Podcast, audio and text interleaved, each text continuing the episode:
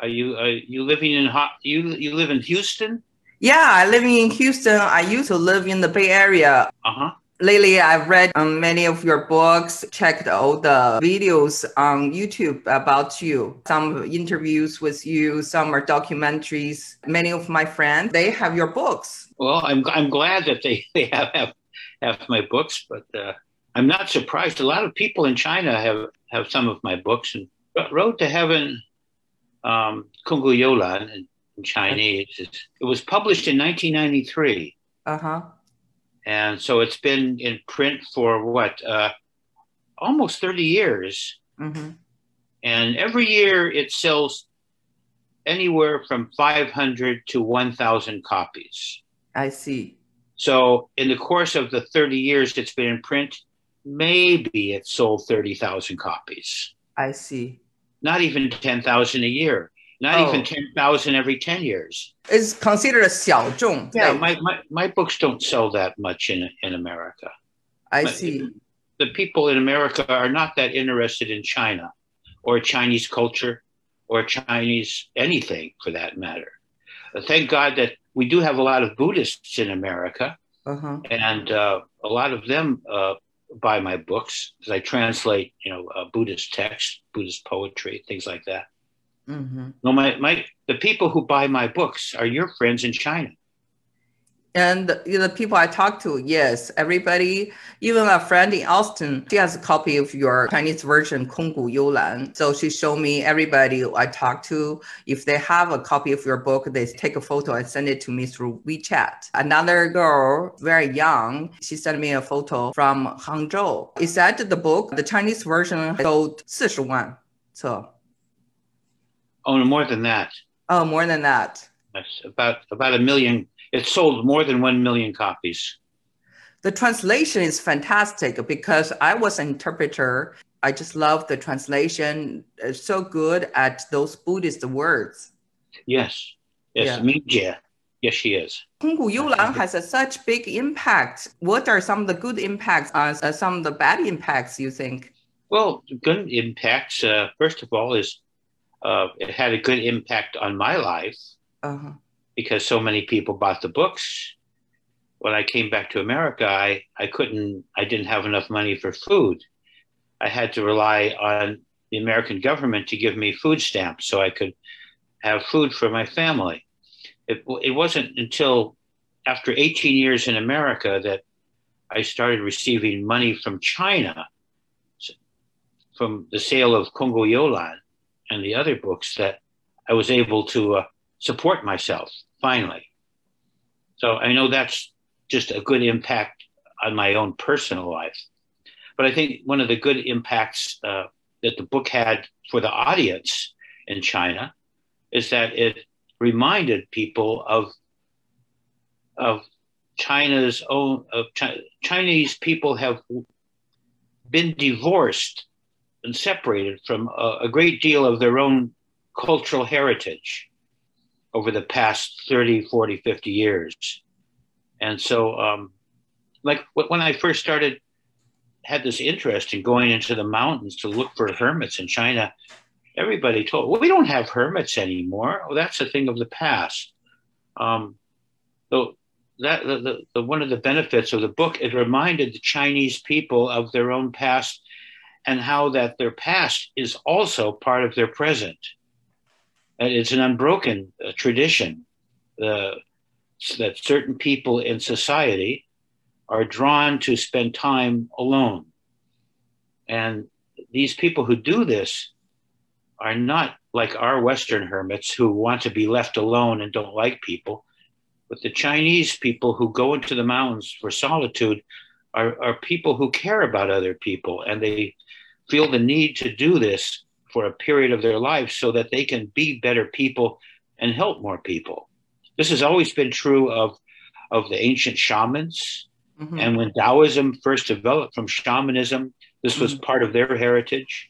Mm-hmm. When Confucianism de- began, mm. if you look at every single, without any exception, every single Confucian academy of the mm-hmm. Tang Dynasty and the Song Dynasty was built at the foot of mountains, mm-hmm. and the people who attended these academies all built huts in the mountains. Yes. So the, the hermit tradition and the tradition of, of, of spending time alone has been part of Taoism and mm-hmm. part of Confucianism. And when the Buddhists arrived in China, it was already part of their tradition in India.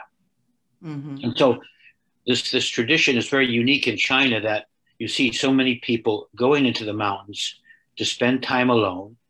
And yes. in America, when we have hermits, it's people who go into the mountains and they disappear into the mountains. Yeah. But the Chinese hermit is very different. Uh, yes. I tell people it's like going to graduate school. Mm-hmm. Uh, you don't go to graduate school for 20 years or 30 years, maybe three to five years. Mm-hmm.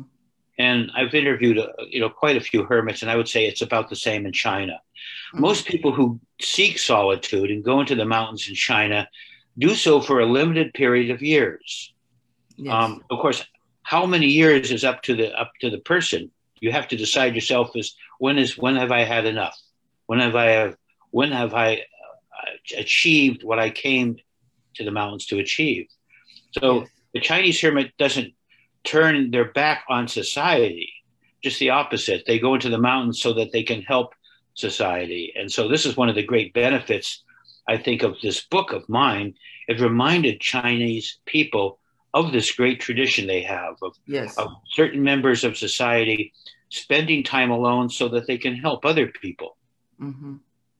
Now, one of the downsides, you mm-hmm. wanted to know about the downside, of course, that's a wonderful thing. I think I'll go to the mountains and build a hut so I can, you know, enjoy life uh, in the mountains. And they, they look at this as a like a dilettante, mm. as somebody who uh, thinks that it's just fun mm-hmm. to go mm-hmm. into the mountains and read some poetry, write some poetry, and drink some wine.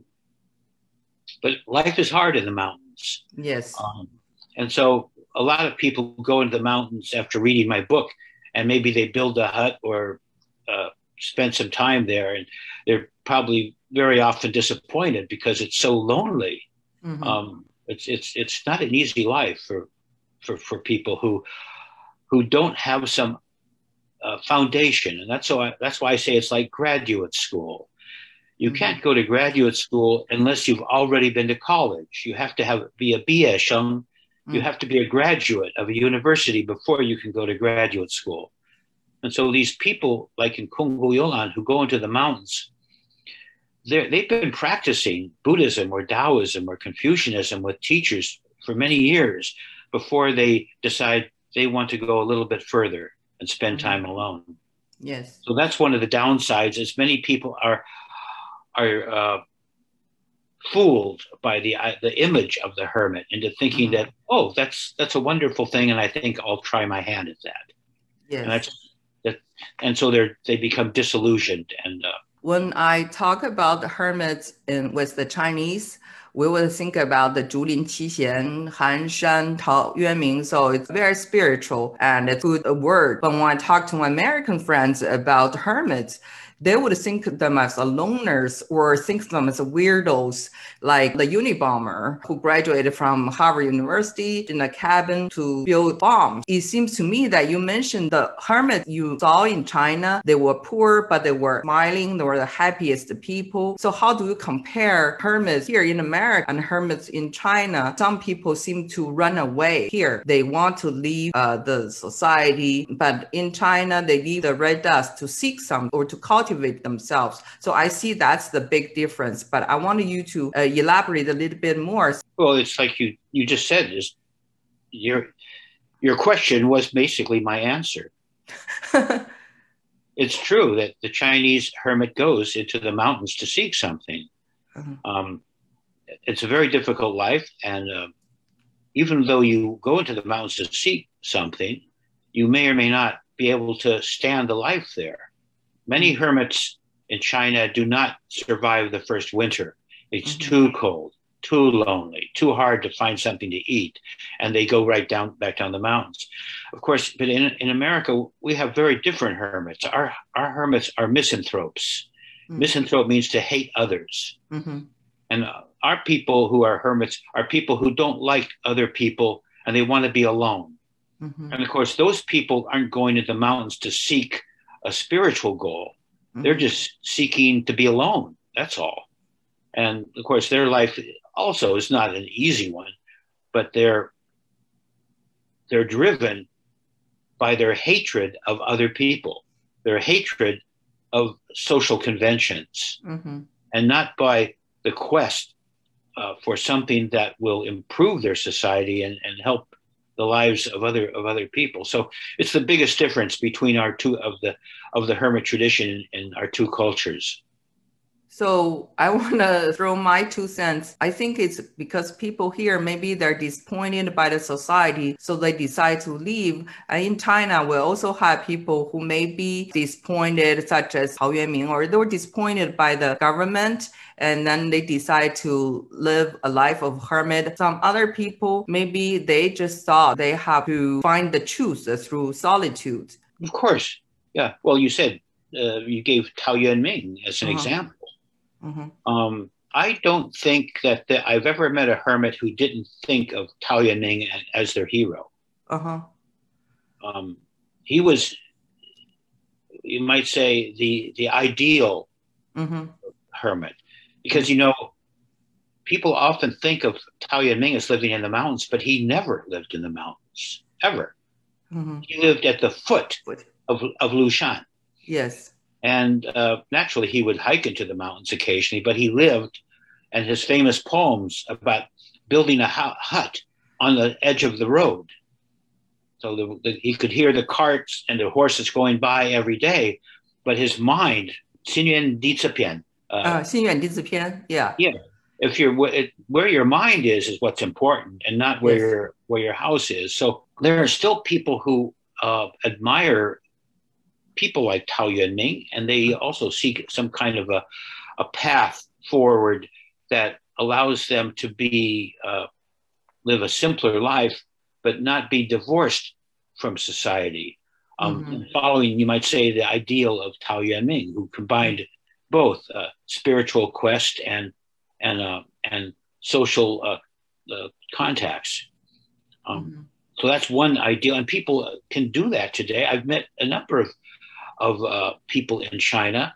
They're generally younger people, but not always young, but usually they're educated people who've developed certain sensibilities and they're disappointed in the opportunities they see in society today. Mm-hmm. Um, it's not necessarily a dissatisfaction, say, with the government so much as it is a dissatisfaction with the entire way of life that's that's going on in China mm-hmm. today, just like a lot of the people in America who became hippies mm-hmm. or, or beatniks mm-hmm. um, are, are people who rejected the materialism mm-hmm. and the quest for money mm-hmm. of the 1960s and 70s. And so also sought some other alternative. So there are plenty of people in China who are experiencing the same conflict of how do I live a satisfying life if I don't want to spend my life chasing money, what, what what's the alternatives? And so then they, they look at people like Tao Yuanming mm-hmm. uh, or the uh, uh, Zhulin Qixian, um, perhaps. Mm-hmm.